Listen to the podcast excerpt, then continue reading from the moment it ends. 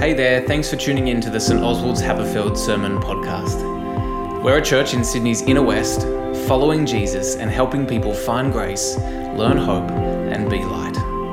If you'd like to visit us or find out more, go to c c i w dot church.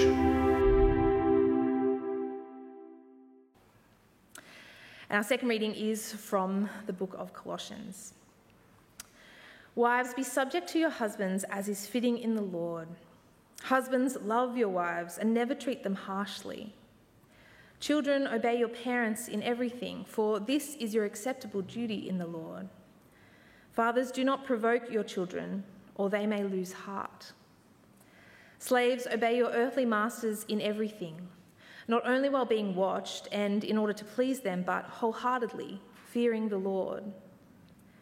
Whatever your task, put yourselves into it, as done for the Lord and not for your masters, since you know that from the Lord you will receive the inheritance as your reward.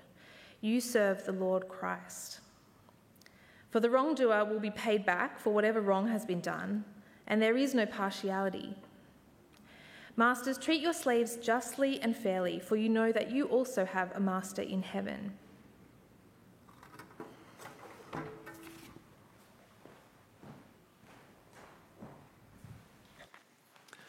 Morning, everyone. My name's Angus, so I've not met you or had a chance to really talk to you too much so far. Uh, lovely to have you here. Um, as Laura said, we're in a teaching series on Colossians, and we come to this passage that we just read, and so you might like to keep that open in your Bible while you get your Bible out or your device. Um, kids, I think that's just Sophia and Jasper, are going to head out with Neve and Ethan, and they're going to do a little teaching time for them. School holidays means our program's just not what it normally is, but it'll resume in a couple of weeks' time. And um, obviously, long weekend and holidays means that uh, we've got some families travelling too. And you are here, and so well done. Uh, it's great to be with you. If you're here today, you probably ought to be part of a special club. You've made it through the start of Daylight Savings Time and the school holidays and long weekend, and you're here for a teaching text about wives and husbands, children and parents, slaves and masters. That's like a special kind of club, isn't it? It takes a certain kind of person. But you're here, and seriously though, if this is your first time at Saint Oswald's or second time, or you've just missed a couple of weeks in the series, it actually really helps to know the context of what's going on, because otherwise it just seems like the Apostle Paul is just listing off some behaviours that feel like they're kind of out of place in our modern world, some traditional values and patterns for relationships. But Colossians is all about lifting up the uniqueness and the supremacy of Jesus, so that these believers who are in Colossae might not be lured into the trap of diminishing what they received when they became followers of Jesus. And so if the first half of Colossians, a four-chapter letter, is primarily about pointing to the goodness and the glory of Jesus, the second half of Colossians primarily takes that attention and focuses it on the difference that Jesus makes in your life. And we saw last week that we have been raised with Christ, seated with him in the heavenly places. That's not theoretical. That's reality. And because we're in him and he's in us, we're to let that new life shake its way down into our behavior. Like yeast in a lump of dough that has to work its way into it until all of the dough has been shaped and transformed by it. In chapter three, verse seventeen, where we ended last week, says, whatever you do, in word or in deed, do everything. You see that? He says it three times, in effect, in different ways. Whatever you do, in word or deed, do everything in the name of the Lord Jesus Christ, giving thanks to God the Father through him. See, when the King takes up residence in your life, when he decides to make you a royal palace fit for his presence, that's going to change you. And Colossians chapter three tells us that the primary way that I'm going to display the glory and goodness of Jesus Christ is in how I treat other people. That's why in verse twelve and following, which we looked at last Sunday, Paul speaks about relational qualities, about how I treat others. And in verse eighteen, where we pick up today, Paul continues the relational theme with three of the most basic and common relationships in the ancient world: wives and husbands, children and fathers, slaves and masters. And maybe you're here this morning and you're wondering if this passage has anything to say to you because you're not married, you're not a parent, and praise the Lord, we don't have slavery in our context today. But I want to encourage you to be open to God having more to say to you from this text than you imagine. I happen to think that God has a word for all of us. Because behind the specifics of the particular relationships that Paul addresses, what he wants us to see is that Jesus is the Lord. He wants us to see that Jesus is a good Lord, that he's the best Lord, that he's a powerful Lord, that he isn't an oppressive Lord. And he wants us to see that if that Jesus either has to be Lord of all or he isn't Lord at all. And the reason that we're to act as Paul encourages in these different relational settings is because we serve Jesus as Lord. You see that in the passage. If you want to just have it open there, you can follow with me. Verse eighteen, wives, be subject to your husbands. Now underline this, or, or don't do it if it's a pew Bible, but underline this, as is fitting in the Lord. Verse twenty, children, obey your parents in everything. Underline this. For this is your acceptable duty in the Lord. Verse twenty-two, slaves, obey your earthly masters in everything, not only while being watched and in order to please them, but wholeheartedly, underline this, fearing the Lord. Verse twenty-three, you're starting to see the pattern now. Here it is again, fearing the Lord. Verse twenty-four, from the Lord. Again, verse twenty-four, you serve the Lord Christ. And finally, chapter four, verse one, masters, treat your slaves justly and fairly, and underline this, for you know that you also serve a master in heaven. You may think that you're doing things for another person and to another person, but behind that, you are doing it for and to him.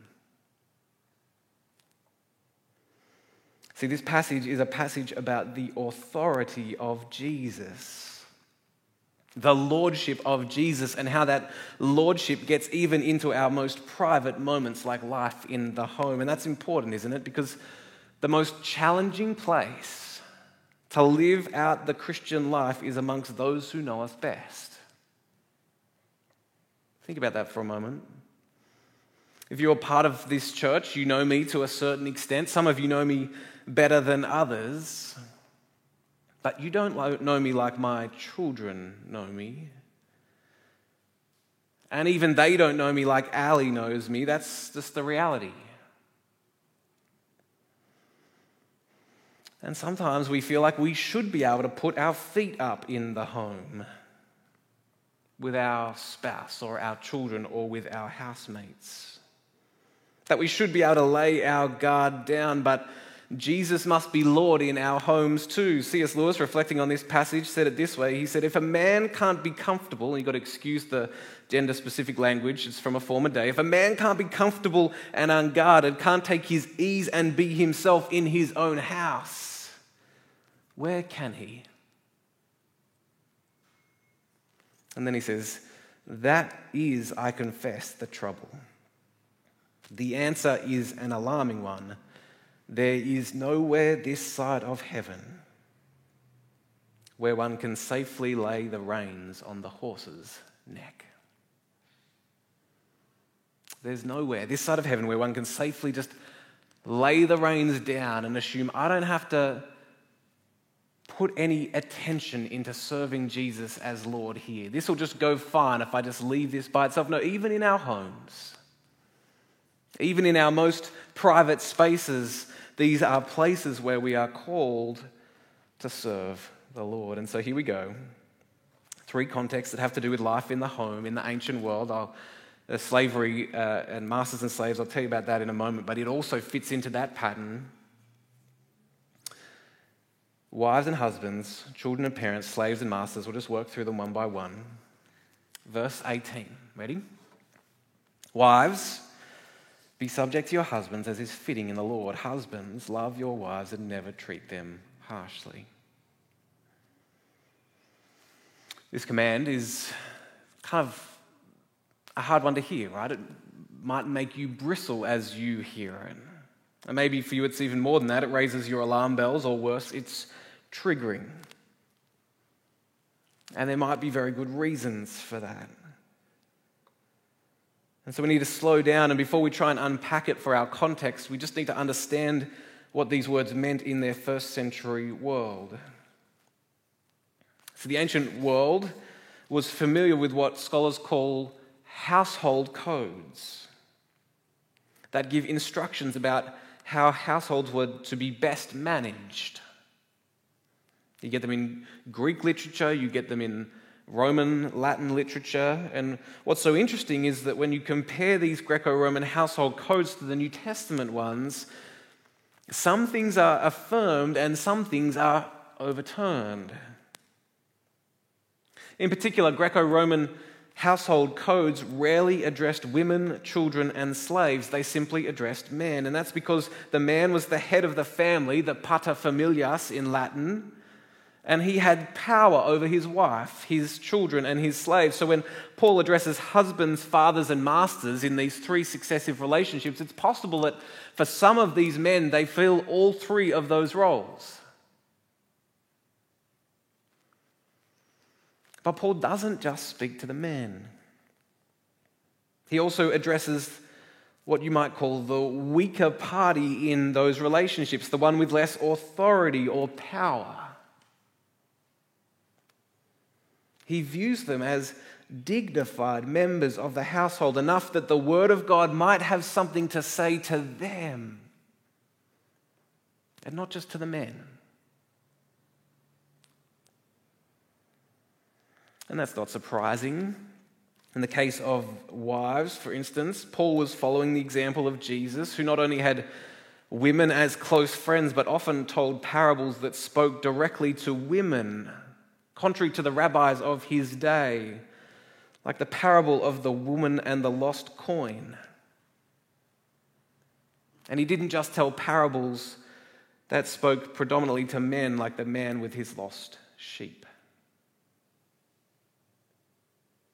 And to these wives in the church in Colossae, Paul says, be subject to your husbands as is fitting in the Lord. That instruction, be subject, comes from a compound word in Greek that means to order under.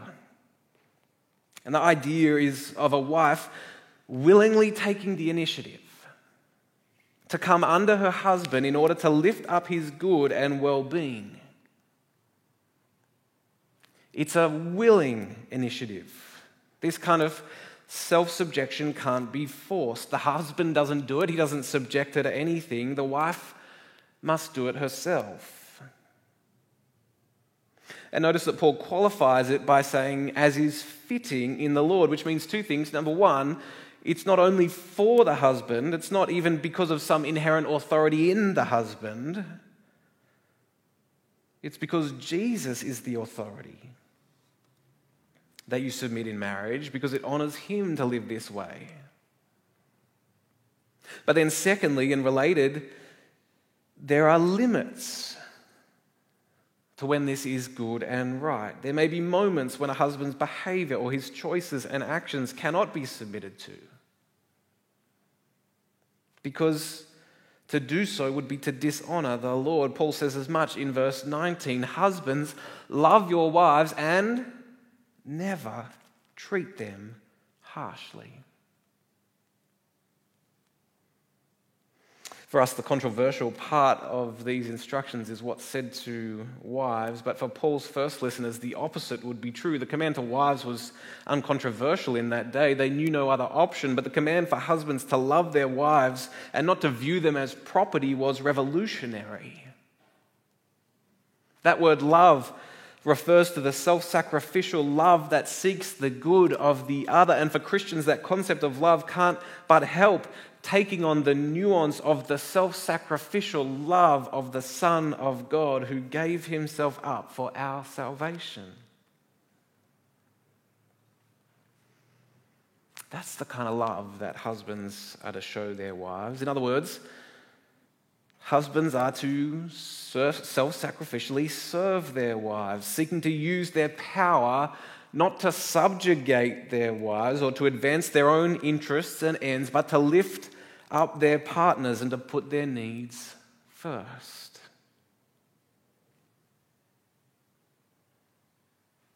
That kind of love is incompatible with treating your wife harshly, which rules out any kind of abusive behavior, whether physical or verbal or emotional or spiritual or sexual. There's absolutely no place for that in any marriage, but it's especially true for those who serve the Lord Jesus.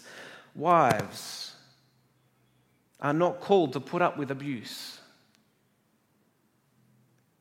to allow a husband to persist in sinful, destructive behavior is neither to serve him nor to honor Christ. And so please never think that being faithful to Jesus means quietly struggling in an abusive marriage. In its design and when it's functioning well, a wife's self-submission and a husband's self-sacrificial love won't push either partner down like one of you's just trying to climb on top of the other person all the time. But instead, each person is going to use what they have to come under the other person in order to lift them up. And that's a two-way street. It's a picture of beautiful mutuality.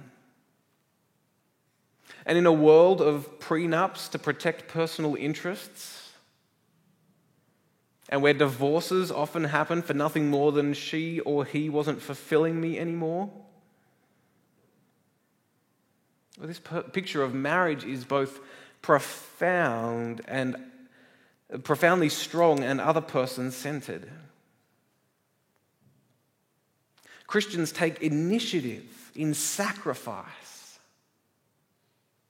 It's not even a passive thing. It's an active decision to sacrifice for the good of the other, not waiting until the other person deserves it, nor even in forgiveness Uh, and even, sorry, in forgiveness, moving towards the other when they really don't deserve it.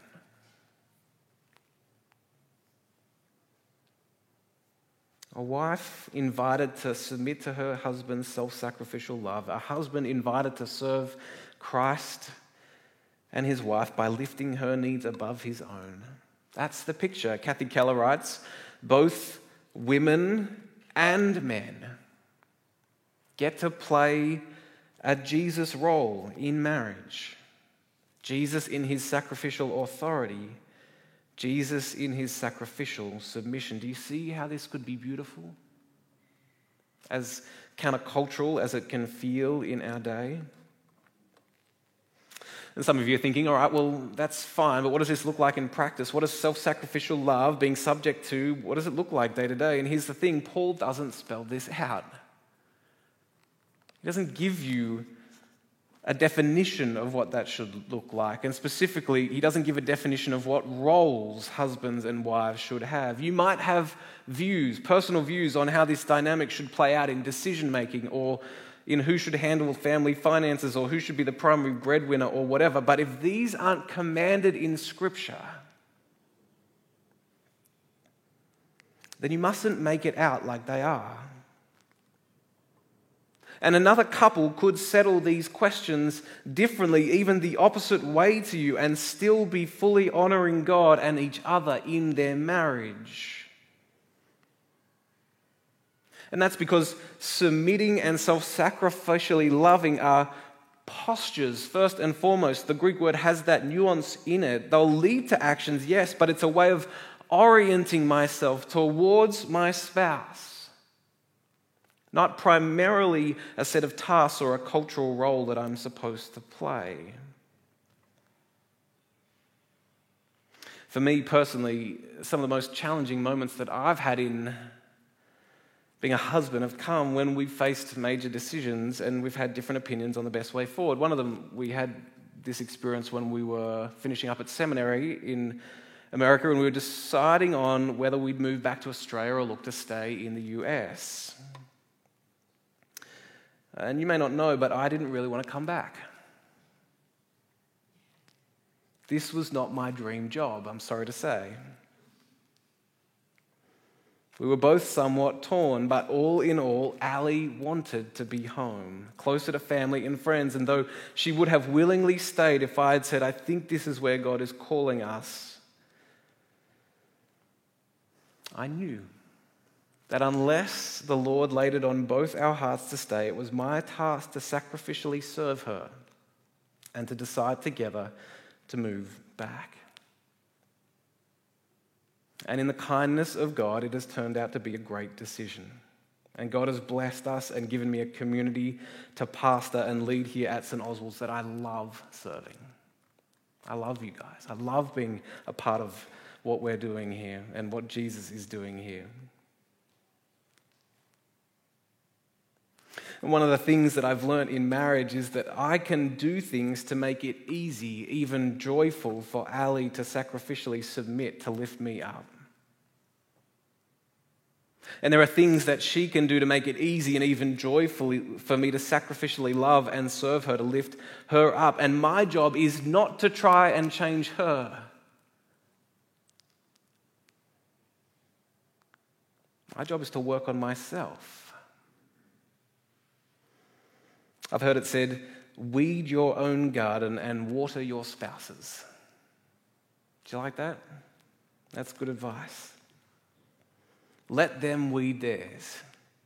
You weed yours and water theirs with encouragement and love. And if you're here today and you're married, but you're thinking about your marriage and you think, my marriage has none or very little beautiful mutuality, beautiful reciprocity in it, can I encourage you to do something about it? Talk to some trusted friends. Come and talk to me. Let me help you find a counselor. Whatever it takes. Because you serve the Lord in your marriage, and so it matters too much to not do something about. Let's move on. Children and parents, verse twenty. We've taken a long time just moving through that first couple of verses. Children, Paul says, obey your parents in everything, for this is your acceptable duty in the Lord. Fathers, do not provoke your children, or they may lose heart. If we feel unsettled with the first couplet, there's a lot that we can get on board with in this second one, right? Especially if you're a parent of children. Amen to that. My kids slept to almost eight a.m. this morning because of daylight savings, and I'm thinking about making daylight savings a once-a-week occurrence.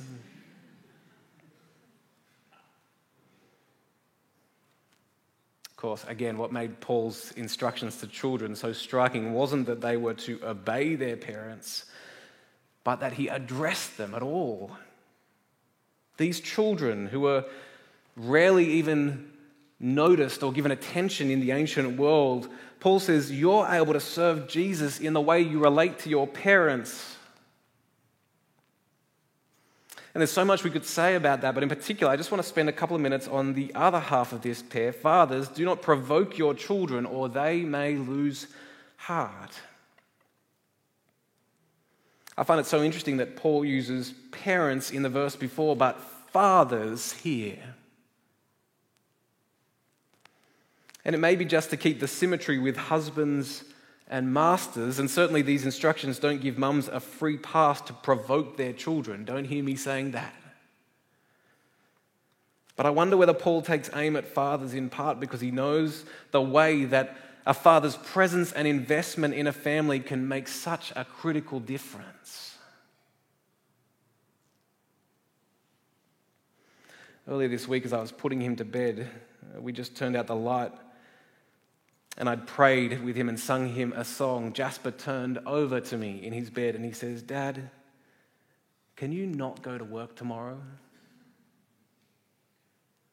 And he might have been just saying, "I work too hard," but I think what he was saying was, "I love spending time with you." And I don't share that to big note myself. I've still got plenty of growing to do as a father. But dads, your kids need you to emotionally connect with them, to be present with them, to not be so distracted by everything that has consumed your day that you don't give them the attention that they crave. The word provoke here means to do things that cause a child to want to rebel, and some translations use the language, "Do not exasperate your children," to capture that sense of being pushed to the limit, to the edge. It can happen when parents have unrealistic expectations of their kids, or when parents try to live vicariously through their kids so that the kid has to be something particular in order to fulfill a parent's longing. A friend of ours who has four children and happens to be one of the most all-star mums we know. She talks about how she sees their home as a place of hospitality. And we hear that and we think hospitality for outsiders coming in, but she says, no, it's a place of hospitality for my own family members who need to have space to be who they are and to be accepted for who they are.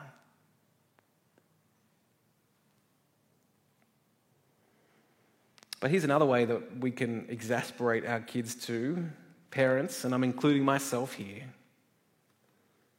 Don't exasperate your children with screens.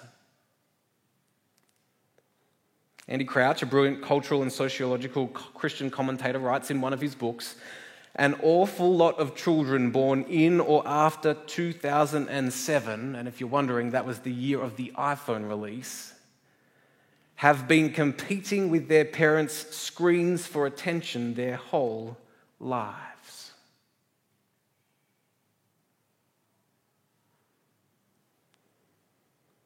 If your kids always have to interrupt you from checking emails or social media or playing FIFA or searching for the latest bargain on Gumtree or Marketplace, something is not right.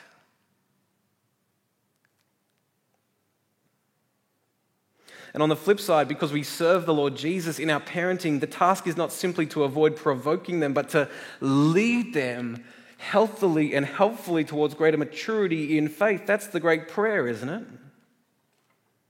That you pray as a mum or as a dad. Of course, there's no one-to-one connection between parental effort and whether a child will turn out to have a living, growing faith in God. You can't just put in the right inputs and the right outputs will necessarily come out. You can do all the right things. And a kid might still reject God's love, and yet there's not no relationship either. Which is why the general wisdom of Proverbs holds. Train children in the right way, and when old they will not stray. It's not a promise that it will never happen. It's just the general wisdom and the principle of life. And that's the reason we read the scriptures with them. It's why we help them think through their choices through the lens of God's word. I remember being a year twelve student and lots of my friends had decided to go on a cruise for schoolies. If you don't know what schoolies is, a trip at the end of your H S C or International Baccalaureate where you just go away and have a lot of fun as a celebration of finishing school. Going away on a cruise where you can't get off sounds like a horrible idea, doesn't it, when you think about it, and especially a bit older, but I wanted to go because I hated the idea of being left out. And so I asked my parents. And I would have so much preferred them to have just said no, because then I could have been angry with them and blamed them for not letting me do what I wanted. But instead they said, "Do you think that going on the cruise will help you to follow Jesus?" Oof.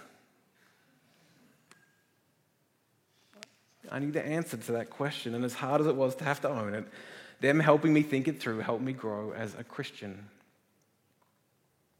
In a few minutes, we're going to watch a, a video um, from Andrew, the senior minister, our senior minister at C C W, and his wife Katrina on some of the things that they've learnt about their own journey of parenting. They're a little further down the track than me. And they speak about what they've learned about raising kids in the Lord. But before we get there, that's going to be the last thing we do. We're going to just look very briefly at this third relationship, slaves and masters.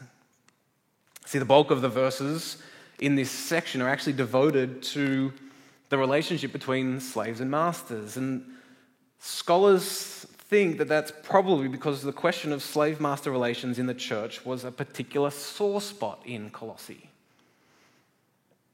And the reason they think that is because one of the people who took this letter to the church, we find out in chapter four, was the slave Onesimus, who had run away from his master Philemon. And we happen to know something about Onesimus and Philemon because Paul wrote a letter to Philemon, and it's in our New Testament, and it's called Philemon. And in that letter, Paul encourages Philemon, a Christian master who's in Colossae, to welcome Onesimus, his runaway slave who had disobeyed him, back. But not just to welcome him back in an ordinary way and say, well, come on in and be a slave again. No, Paul says to Philemon in verse sixteen of that letter, no longer treat him as a slave, but more than a slave, a beloved brother. And you can imagine that Onesimus might have been something of a hero in the slave community in Colossae. And so Paul needs to remind slaves to obey their earthly masters in everything, not only when their masters are watching, but wholeheartedly, fearing the Lord. And you can imagine that slave masters in Colossae, especially in the church, were wondering what the this deal with Onesimus and Philemon meant for their livelihood, because in the ancient world, slaves were a vital part of the economy for families to sustain themselves, especially in domestic and agricultural labor. And because that ancient version of slavery doesn't exist in our day, especially in a context like Australia, it's really tempting for us to read this passage and want to just apply it to a different context, like to apply it to, say, the context of work, employers and employees in workplace relations. And I think there is some grounds for that, with appropriate, appropriate caveats that slavery in the ancient world and modern workplaces are very different. I've preached messages like that before, and if we teach on faith and work again at some point, I'll probably use this passage to teach on it again. And the basic point to be made there is that if a slave can be told that they serve the Lord Christ in the work that they have no freedom to choose, then how much more do those of us who work as employees have dignity in the work that we do to be able to serve the Lord Christ there too? Whether that's menial work or the most technically proficient, whether that's the tasks of a parent at home with the kids or the employee who works for a multinational company. That's the way that that point is to be made, but that, that's not the point I want to make today. Today I just want to point out how this pattern of slaves and masters follows what we've been seeing so far, that both slaves and masters live under the lordship of Christ. And that means they are both responsible to Christ for how they live and how they serve. In fact, that's clearer in these verses than anywhere else, because every time you see the word master written in these verses, that's the same Greek word as the word Lord. And so Paul is saying, serve your earthly Lord, small l, your master, because you serve the Lord, capital L, the Lord Jesus Christ. And he says to masters, verse, chapter four, verse one, treat your slaves justly and fairly, a radical command in the ancient world. Why? Because your slaves are dearly loved by God, loved and dignified so much that they can receive the inheritance of eternal life just as much as you can, and because you also have a master, a Lord, just as you might be a small m master or small l Lord, and that master is above you in heaven.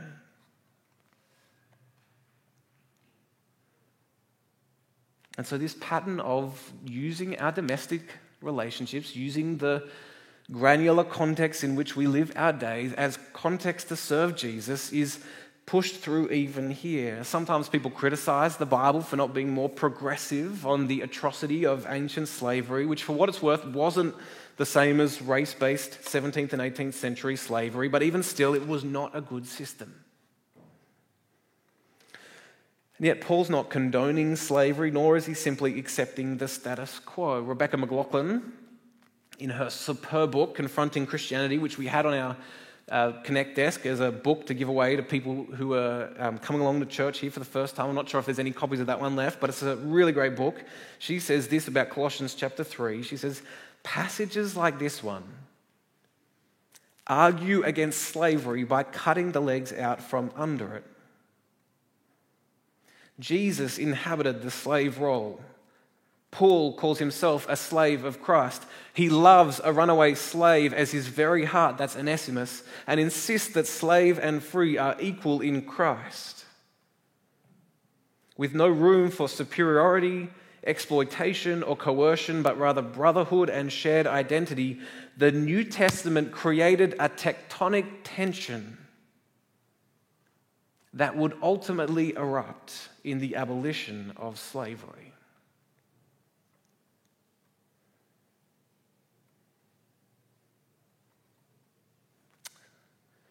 So slaves and masters, whatever their status or power or privilege, both serve the Lord Christ and are equal in him. And Jesus must be Lord in these relationships too, just as